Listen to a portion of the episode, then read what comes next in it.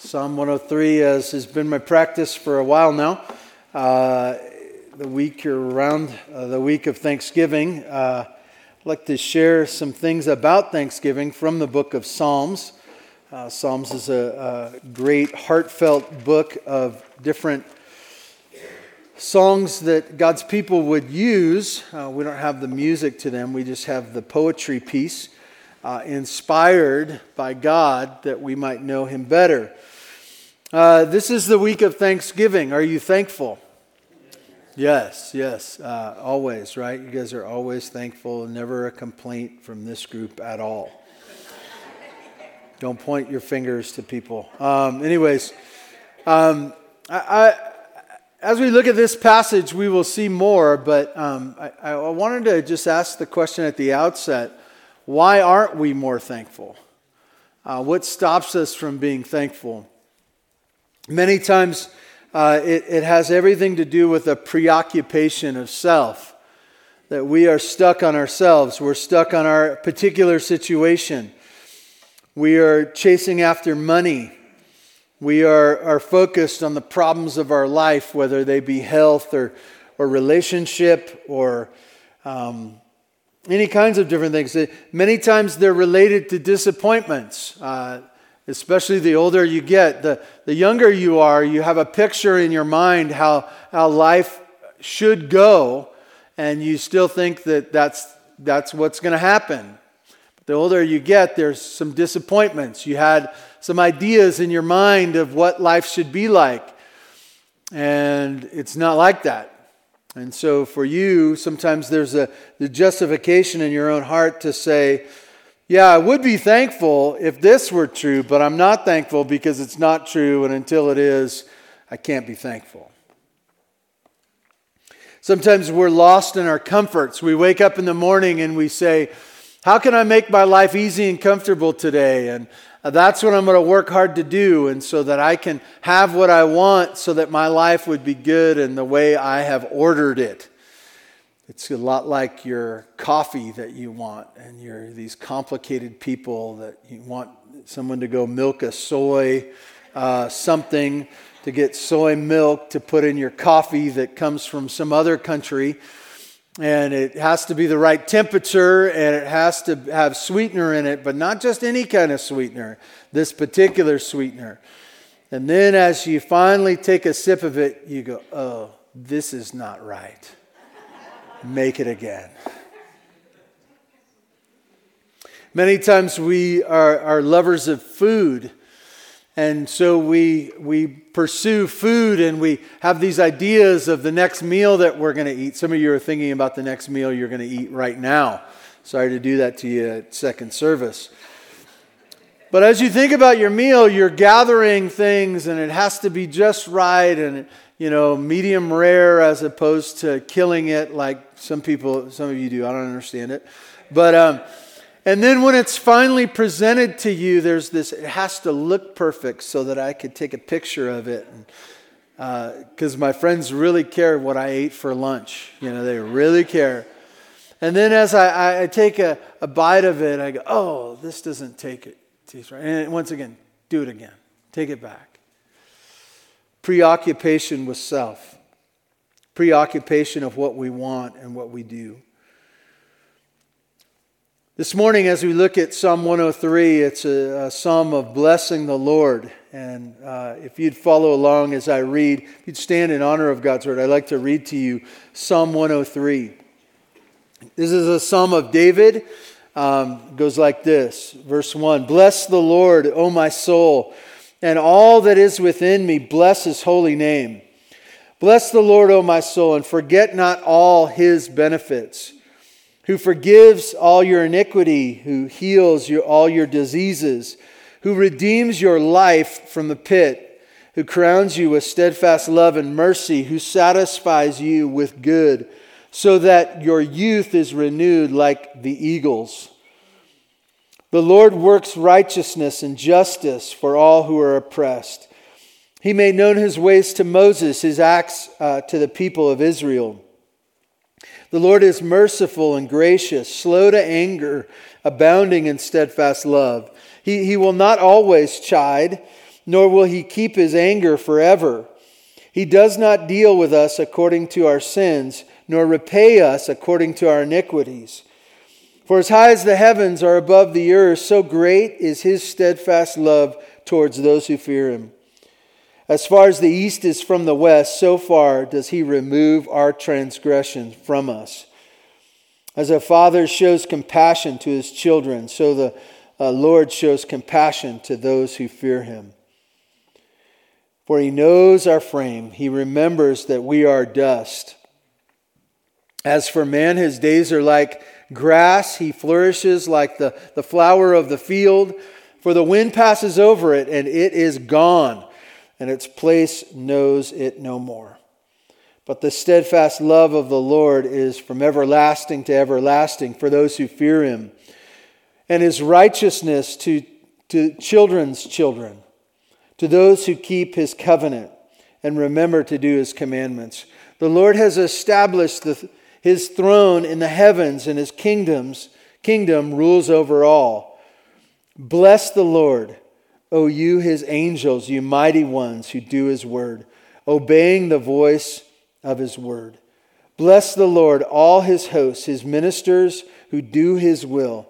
Bless the Lord, all his works, in all places of his dominion. Bless the Lord, O my soul. God, do your work in us as we look at your word. May it impact us, change us, uh, cause us to rethink. Uh, God, uh, we need transformation. And God, we ask that you would do this work, that we would be the people who want to bless you, praise you, grateful to you for all that you've done. We thank you in Jesus' name. Amen. You may be seated. You may be seated.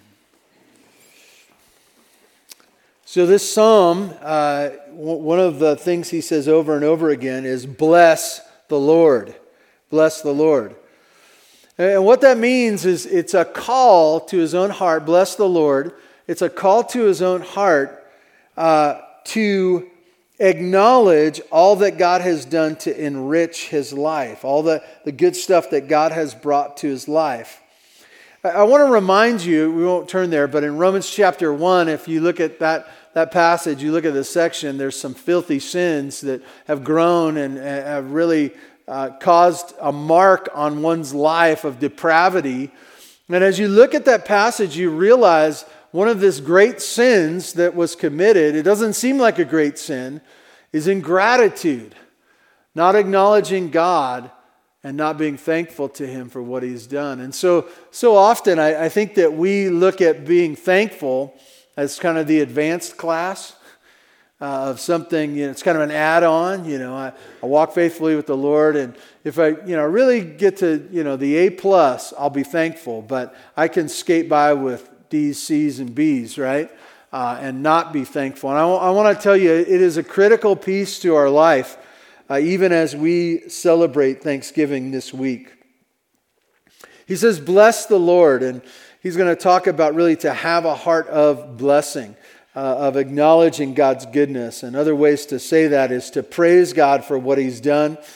And even as we think about it, the idea of being thankful, uh, being a part of Thanksgiving.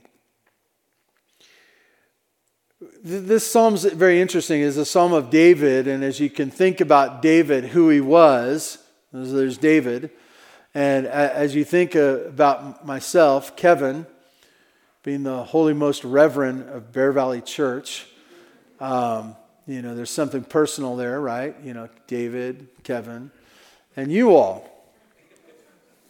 You people, you people. That's great. Um, I look at this and I, I realize that David, who is he talking to in verse 1? Who's he talking to? Himself. You know, it doesn't mean that he has multiple personalities. Sometimes we struggle, we have conversations with ourselves and we go like this, and then we go like this, and we talk back and forth. But he's calling on his own soul and he says, Bless the Lord. And I, I want to tell you that this is very personal. This is very personal for David. As you think about many of the Psalms of themselves, David wrote many of them, I would even say most of them. Uh, you get this word, it's not in there, it's not in the book of uh, uh, Psalms, but it's the word that we would use today as depression. Depression. I, I'm depressed. I'm down. And, and, and as you look at the book of Psalms, you'll see that, that it's not just usually a moment in time, it's either hours, sometimes in the night, it sometimes is accompanied by tears. It's, a, it's a cloud, if you will, that's hovering over you. It comes in the night, but it also comes in the morning, and sometimes it's str- struggling during the day. And I look at this and I wonder if David was in one of these seasons right now. And as he, he writes this, he's calling on himself, his own soul, his inner man. He says this Bless the Lord, O my soul. I, I wonder what he's saying. And, and I want to say it this way. It may sound wrong, but like he's saying, David, think about it. David, think about your life. Do the math, right? Uh, take an accounting of all that you have. Look at your bank account. Look at your, your, your they took blood out of you. See, see your health. And some of you are thinking right now, well, wait a minute, Kevin, are you talking about just like the, you know, that when life is good, you be thankful? No, um, but yes. What David is calling on him for his own heart is this He's asking the question Hasn't God been good to you, David? Isn't there something to acknowledge about Him? Some real stuff, some real stuff, not made up. Uh, when you do the math and the answer is just the answer, that's math. It's simple. And, and for David, as he would look at his life, if he'd really see it as it was, he could see that God's been good. There were indisputable facts for David, and they're indisputable facts for us as God's people. There's evidence and reasons why we should bless the Lord, to praise Him, to be thankful. And this morning, as we look at this, this is my hope for all of us, is that we would know, know what it is that we have to be thankful for. Bless the Lord. It's interesting, he says in the second line there, he says, and all that is within me. Many times we would say, Oh, I'm, I'm a thankful person. You know, like 5% of the time, I'm thankful. And so that could characterize, you know, I'm complaining 95% of the time, but 5% of the time, I'm thankful. That doesn't count. That's, that doesn't count for David. As he thought of his own life, he says this He says, I, I look at my life and I, I understand that, that as I know who I am, I should bless the Lord and all that is within me. That I should be 100% thankful.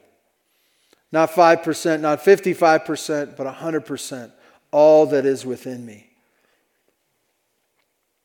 Verse 2, he says, Bless the Lord. He, he's repeating he, he, this call to his own heart. Bless the Lord, O my soul and forget not all his benefits. I, I think you can, as you hear that, forget not all his benefits. That is what happens to us when we start complaining, being sad about our life, being disappointed that we didn't get what we wanted, and being in these dark places. It, it all connects that we have forgotten the benefits of God. This first section is is really a conclusion. And when you think of conclusion, in, in our writing style, we would do three paragraphs or, or four paragraphs or however many paragraphs. And the last paragraph is the conclusion. Many times, writing in the book of Psalms, they would do two conclusions one at the beginning, just to let you know where we're going, right? If you can picture a scroll, it probably was because they were reading the first line and they, you know, there was this thing of like, where's this going? Well, it's that first line. That's what you get. This is what this is about. I want to get you in it early. Most of you, as you read a book, uh, you pick it up and you read the end, anyways, right? You know, re- you read the end because you want to know where this is going. These first five verses is the first and clear conclusion. And, and I'd say it this way it was a clear conclusion for David and for the people. He says, I, I can't forget his benefits. I, I, can't forget the riches that I have because of God. And, and I want to tell you that when we start complaining, we are forgetting his benefits. We're forgetting what he has done. Many times we're just remembering that we didn't get what we wanted. We didn't get what we ordered. We didn't, uh, we've been disappointed because I had a picture in my mind of the perfect life, and this isn't it. You look down at uh, starting in verse 3, he, he's going to list these things. And there, he doesn't go into detail, but he is going to go into detail after starting in verse 6. But this is what he says in kind of a, a bullet, you know, list type fashion. He says, What are his benefits? Verse 3 Who forgives all your iniquity, who heals all your diseases, who redeems your life from the pit who crowns you with steadfast love and mercy, who satisfies you with good. As you look down this list, what a list, right? Who forgives, who heals, redeems, he gives you. The picture of crowning is most likely this, this picture of the one of authority granting position and, and relationship by a crown, a symbolic crown. And the crown is of what? It's of love and mercy from God. It says, Who satisfies you.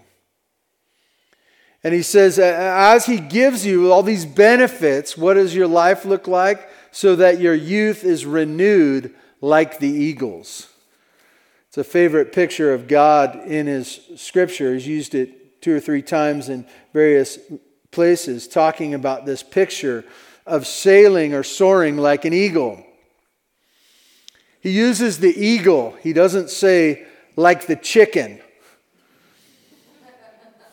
or the old chicken, right?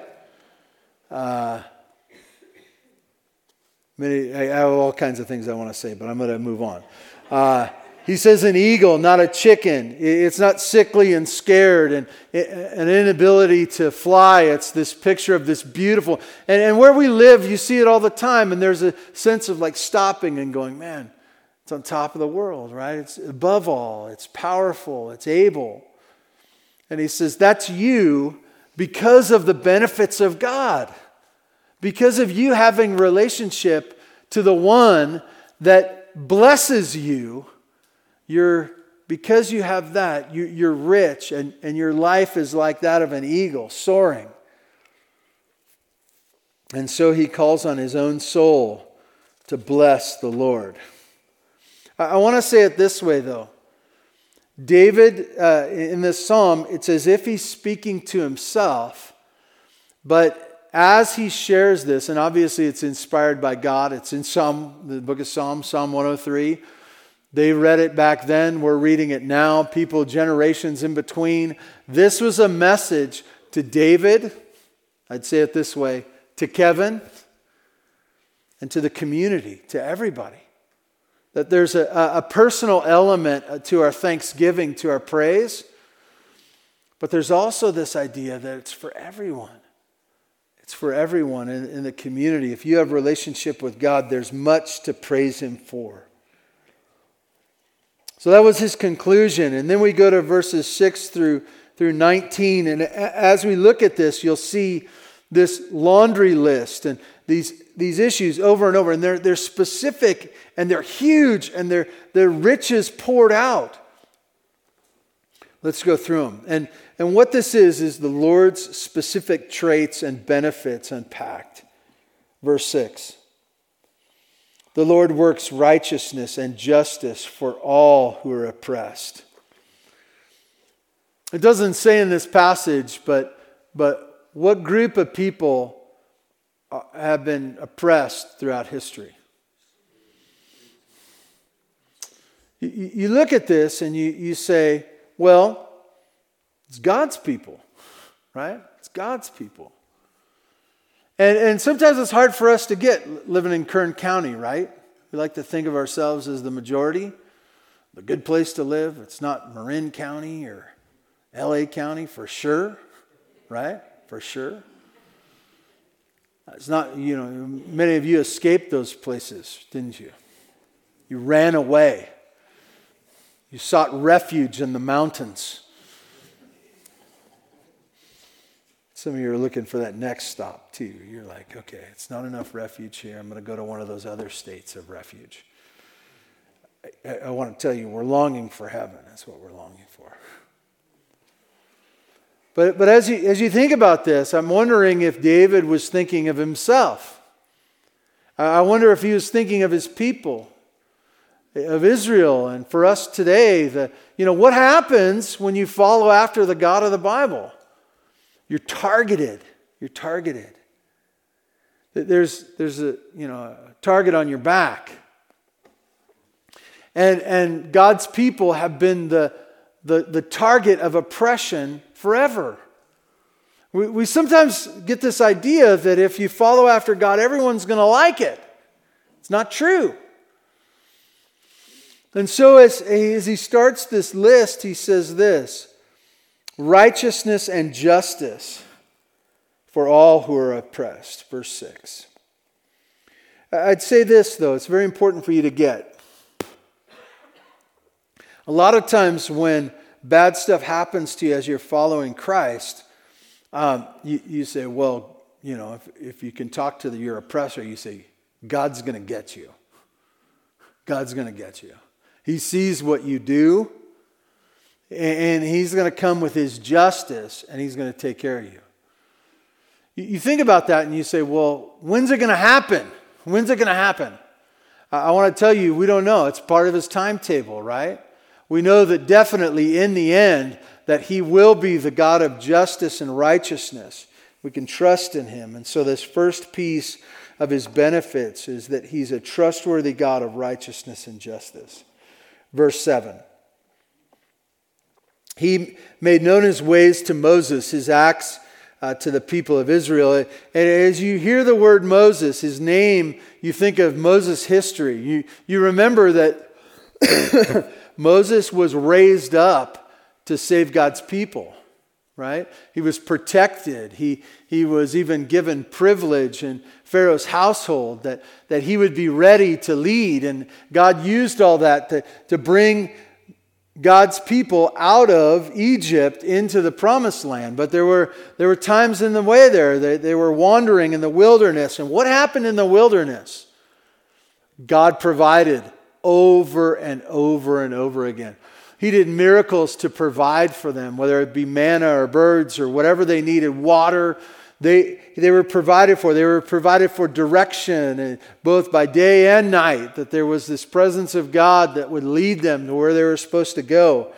And so, as you think of Moses, it says, He made known His ways to Moses, His acts to the people of Israel. And as they would look back, as God's people would look back, they would look at their history and they'd go, God's been good to us. God's been good. And as I look back, even to days that I wasn't a part of, I see God's goodness. And that's part of his benefits, that that's the same God today.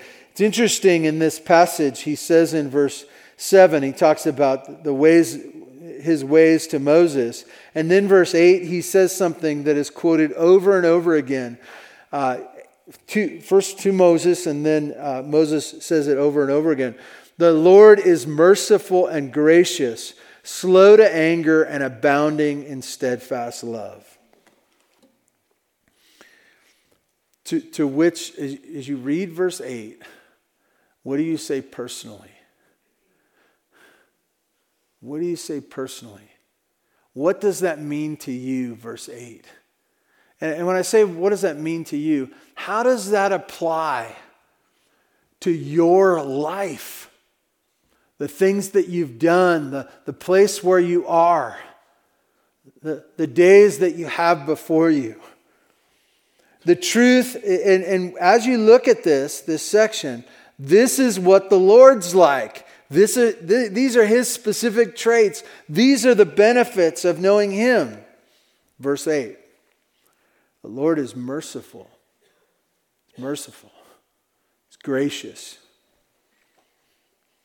He's merciful and, and gracious. slow to anger, slow to anger, abounding in steadfast love. I didn't count how many times. It's like four, five, six, or seven, somewhere in there, talks about his love, his love. And that word for love is translated, I think, in ESV almost every time steadfast love. And it's this special, in Hebrew, hesed. It's his promised covenant love with his people. And the, the beauty of it is this that it's based on God, not on you. What would be the problem if his love was based on you? You get it? Are you with me? Uh, if, if I'm good, if I'm doing everything that God wants me to, he'll love me. He'll love me. And he'll love me as long as I'm doing what he's supposed what I'm supposed to be doing.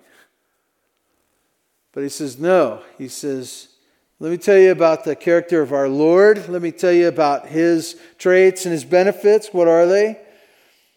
The Lord is merciful and gracious, slow to anger, and abounding in steadfast love. That's something to be thankful for.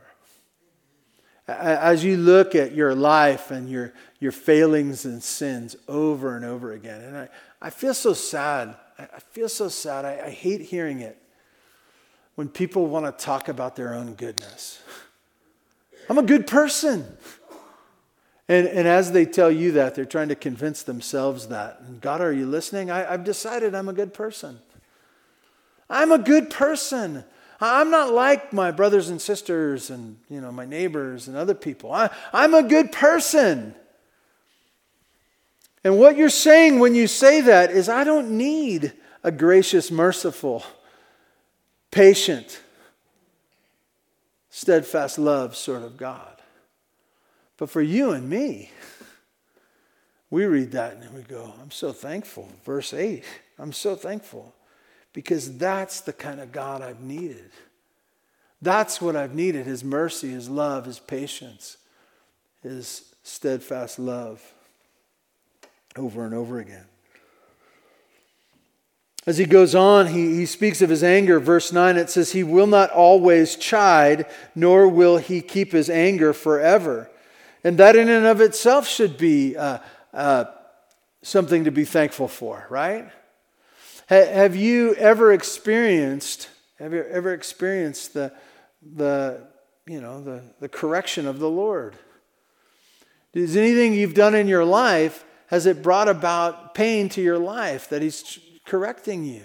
And you say, Oh, I think God's angry at me. Why? Because of what I did. It's my fault. But the patience here and the beauty of this is even as we look at his anger, which is real, just as his anger, he will relent, and his heart is bent toward the former, meaning this, verse 8 that, that his anger is only for a time and that he will relent as we repent and come back to him and acknowledge our sin, that he is a God of forgiveness.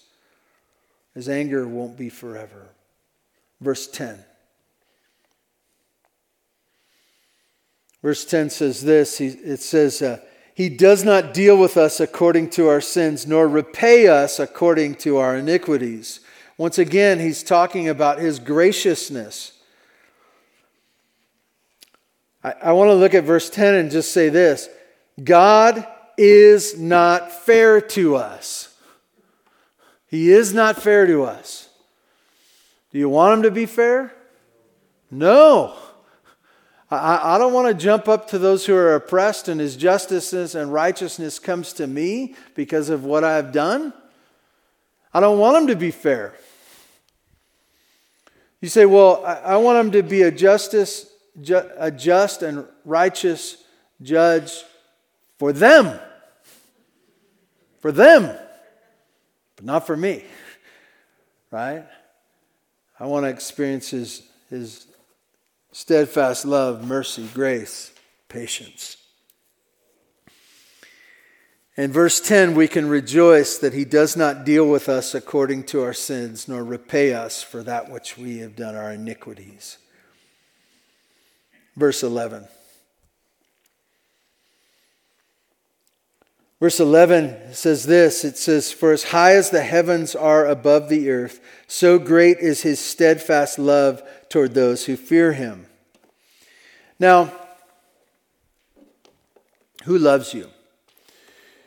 Many of you would say things like, Well, my dog loves me. My dog loves me. Dogs are funny that way, aren't they? I, I hate to break it to you, your dog doesn't love you. Your dog loves food. if you wouldn't feed your dog anymore, he wouldn't like you anymore. It's okay. Works for teenage boys too. Um, so you say, well, I, you know, my dog loves me, my kids love me, my grandkids love me. Or maybe you think in other terms, you say, well, my, my mother loves me. By the way, there's that phrase, isn't it? A face only a mother could love, right? And it's that bond, right? Is, they're perfect. They're perfect. Or my grandmother, there, there's this love. And I, I just want to say that he is distinguishing in verse 11. He says, Let me tell you about this steadfast love that I keep mentioning.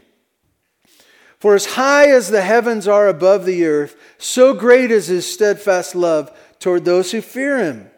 If you have a relationship with God, you have the highest form of love in him. In him. You can trust in it. You can rejoice in it. You can be thankful for it. Not just in the past, but in the future as well. His love is greater, greater than all. In verse 12, he, he talks about the heavens and the earth being such a, a far distinction. Verse 12, he says this As far as the east is from the west, so far does he remove our transgressions from us. He, he takes another picture of that which is as far that way is as far that way. You know, he, he's, he's putting this way out there, just as he did the heavens and the earth. And, and as he, he looks at this and as he shares this with us, he says, I, I remove your sin, I have forgiveness for your sin in an immeasurable distance. That's how far I remove it from you.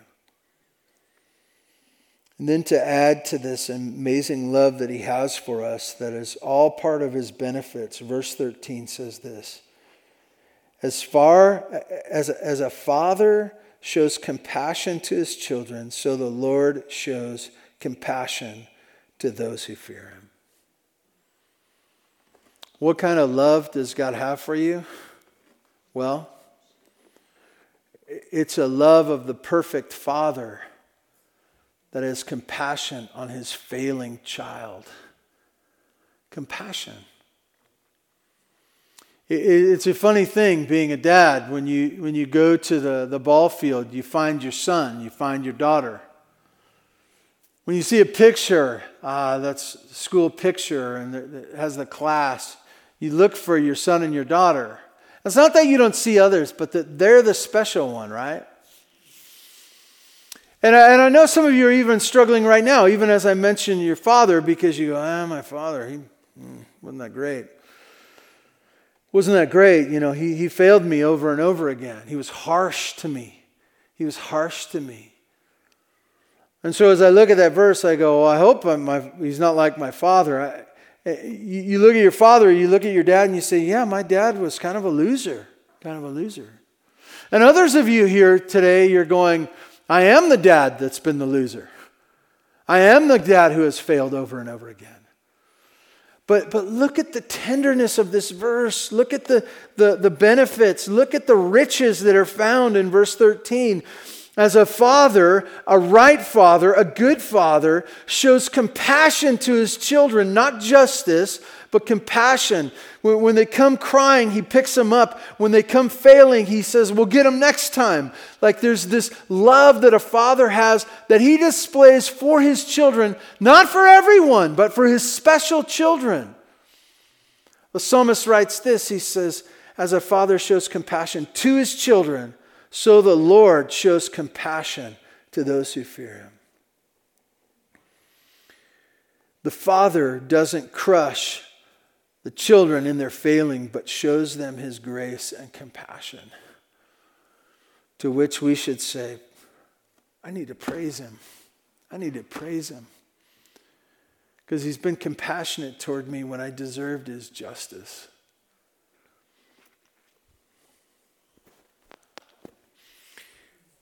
As we move on from verse to verse 14, we, we see a contrast, a part of his benefits of, of us, how he sees us as we are, and of him, uh, what he's like. In verse 14, it says this For he knows our frame, he remembers that we are dust. As for a man, his days are like grass, he, he flourishes like a flower of the field. For the wind passes over it, and it is gone, and its place knows it no more. He knows us. And what are we like? We're fragile, right? He, he uses two words there. He says, um, verse 14, he says that he knows our frame, he understands our makeup. Why does he know our frame? Because he made us, right? And then he remembers that we are dust and that picture of coming from the earth and then returning to the earth, that we are matter. And then he, he describes in verse 15 and 16 Tehachapi. You see it in there? As for a man, his days are like grass. He flourishes like the flower of the field. That one week in spring where everything is green and budding and beautiful. And I think about how the wildflowers are around here, and I, know how we talk about it. Those of you who have been here for a while, they say, Oh, the wildflowers are out. And, and there's this sense of urgency. Oh, where did you see them? I, I need to go see them because you realize they're here today for a moment. And if I don't jump on it, if I don't go get my pictures and, and post them so we can flex on those people who live in those God-forsaken cities where nothing grows, and, and, as you post those, you realize it's a short period of time. And the reason I say it was Tehachapi, listen to this. Verse 16, for the wind passes over it, right? I, I do believe it's this picture of it's beautiful, and then the hot winds come and it just crushes them. And what does it say? Verse 16? It says this, and it's gone. It's gone. And its place knows it no more. It's always interesting. By August, we, we look around and there's just a deadness to the, the, the hills here, right? Just a deadness. And everything's dead. Everything's dead. And, and the animals are looking to, you know, the deer and the, yeah, all the animals, they're out and about looking for something that's alive, something to eat. That's why you grow gardens, uh, is to feed, feed the varmints.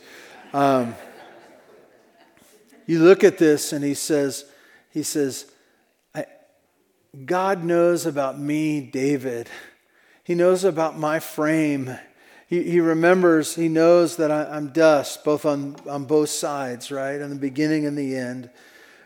And, and he knows that there's this sense of man flourishing for a moment, that, that is a temporary. It's like the spring grass and the wildflowers. But in the end, verse 16, we are temporary. We are gone, gone, gone. And, I really believe that as even as we look at this idea of the that life is short, what should you be doing then? You know, if, if your days are short, should you be preoccupied with self? If your days are short, should you be complaining about what you don't have? If your days are short, should, you be saying, I, I, I didn't order this. You need to take this away from me, God. If your days are short, it seems that we should acknowledge him today in the moments that we have.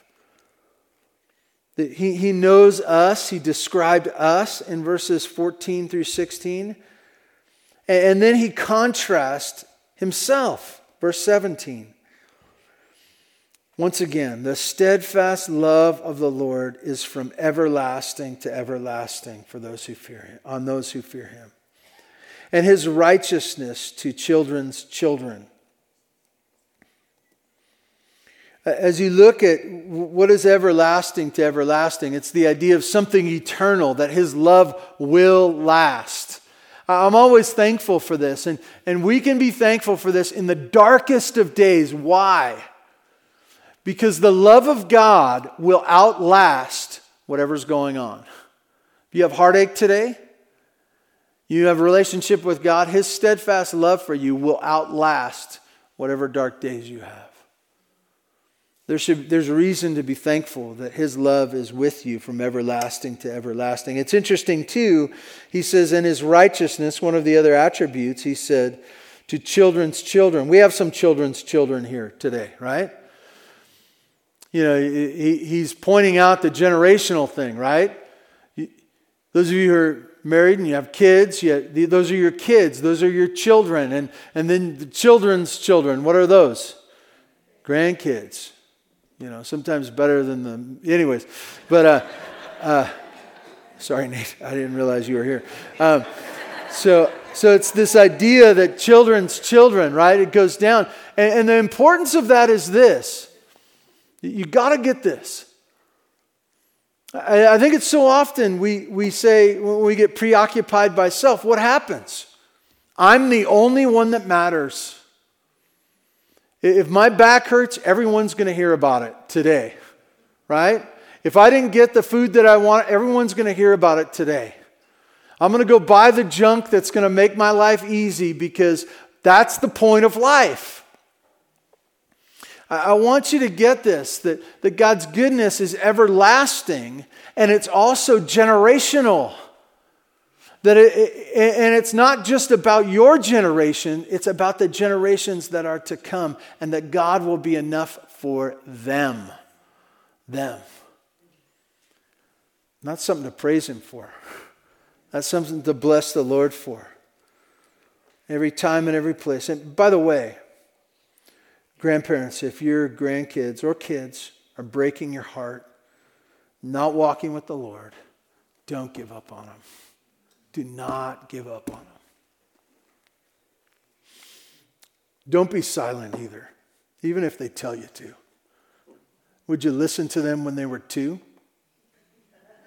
Why do you listen to them when they're 32? Right? I'm still the mom, I'm still the dad. And I do have something to say. I don't want to hear it. I know. That's why I'm telling it to you. Because you need to.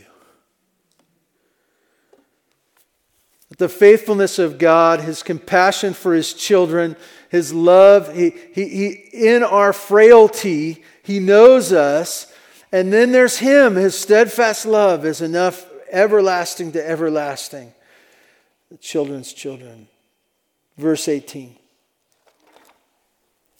to those who keep his covenant and, and remember to do his commandments. I, I think that's the response of God's people. That that's where they are. That means to fear him. That means to have, walk in relationship. To those who respond to his covenant love in response to that. I want to I want to love you like that. I want to do what you've called me to do because you are God and I am your child. Verse 19 is a transitional verse. He concludes this section by saying this, and this will bring us into this next last section, the other conclusion. He says this The Lord has established his throne in the heavens, and his kingdom rules over all. Verse 19, look at it. Look at it. What is he saying? As part of his benefits or his attributes, the things that describe our God, is that his throne is established, meaning what? That he's the king. And what is he the king over? End of verse 19. All. He's over all. I've said this before, it's very simple to remember is that God is God and I am not. And, and neither is my spouse, neither are my kids. Ne- neither is the president of our country or the president of some other country, right?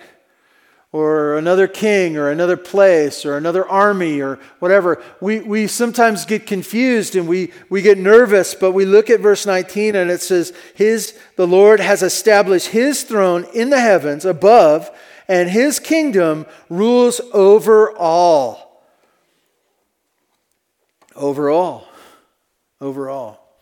Which brings us to the, the, the final conclusion is this verse 20 through 22. He says this Bless the Lord, O you his angels, you, you mighty ones who do his word, o, o, obeying the voice of his, of his word. Verse 21 Bless the Lord, all his hosts, his ministers who do his will. As you look at verses 20 and 21, you, you see he speaks of angels, and then he speaks of probably of different kind of angels that are going and doing his bidding that we don't see. But, but know this, that the angels see clearer at this point who the Lord is. They, they understand his greatness better than we do at this point. And so they're called upon, David, but God speaking through David, that what's right for the angels to do? Bless the Lord. It's right for them to praise Him. It's right, right for them to express their, their gratitude and the worth of the, Lord. Why? Because it's true for them. So angels should uh, bless the Lord or praise the Lord. Verse 22. Bless the Lord, all his works in all places of his dominion. You remember verse 19? We just looked at it. What are the places of his dominion? Well, what is he over? All. And so, as it looks uh, uh, of all creation, heavens, earth, you know, all that he has done, all his works, and there's a sense of like angels and everybody Everybody should bless the Lord. And how does David finish this psalm? Bless the Lord, O my soul. You see, David struggled just like we do. He was just a person, he was just a man. Man who was a king. Many days he wasn't a good king. Many days he failed. Failed in his marriage, marriages, failed with his kids, failed in leadership. He was selfish, proud. And so, as a result of that, he struggled with life, right? There was depression, there was, there was heartache. And so, as you look at this psalm, how does it start? Bless the Lord, O my soul. How does it end? Bless the Lord, O my soul. What should we be doing? Blessing the Lord, praising the Lord, thanking the Lord for all that He has done, and forgetting not His benefits. God, thank you for this morning and this amazing psalm. And God, I thank you that you're a God worthy of our praise, worthy of our thanksgiving. God, help us not to be preoccupied with self, but that we would be blown away at your kindness and goodness, the riches you've poured out on us that we would say, I, I need to bless you, Lord, for what you have done, who you are, and what you have done.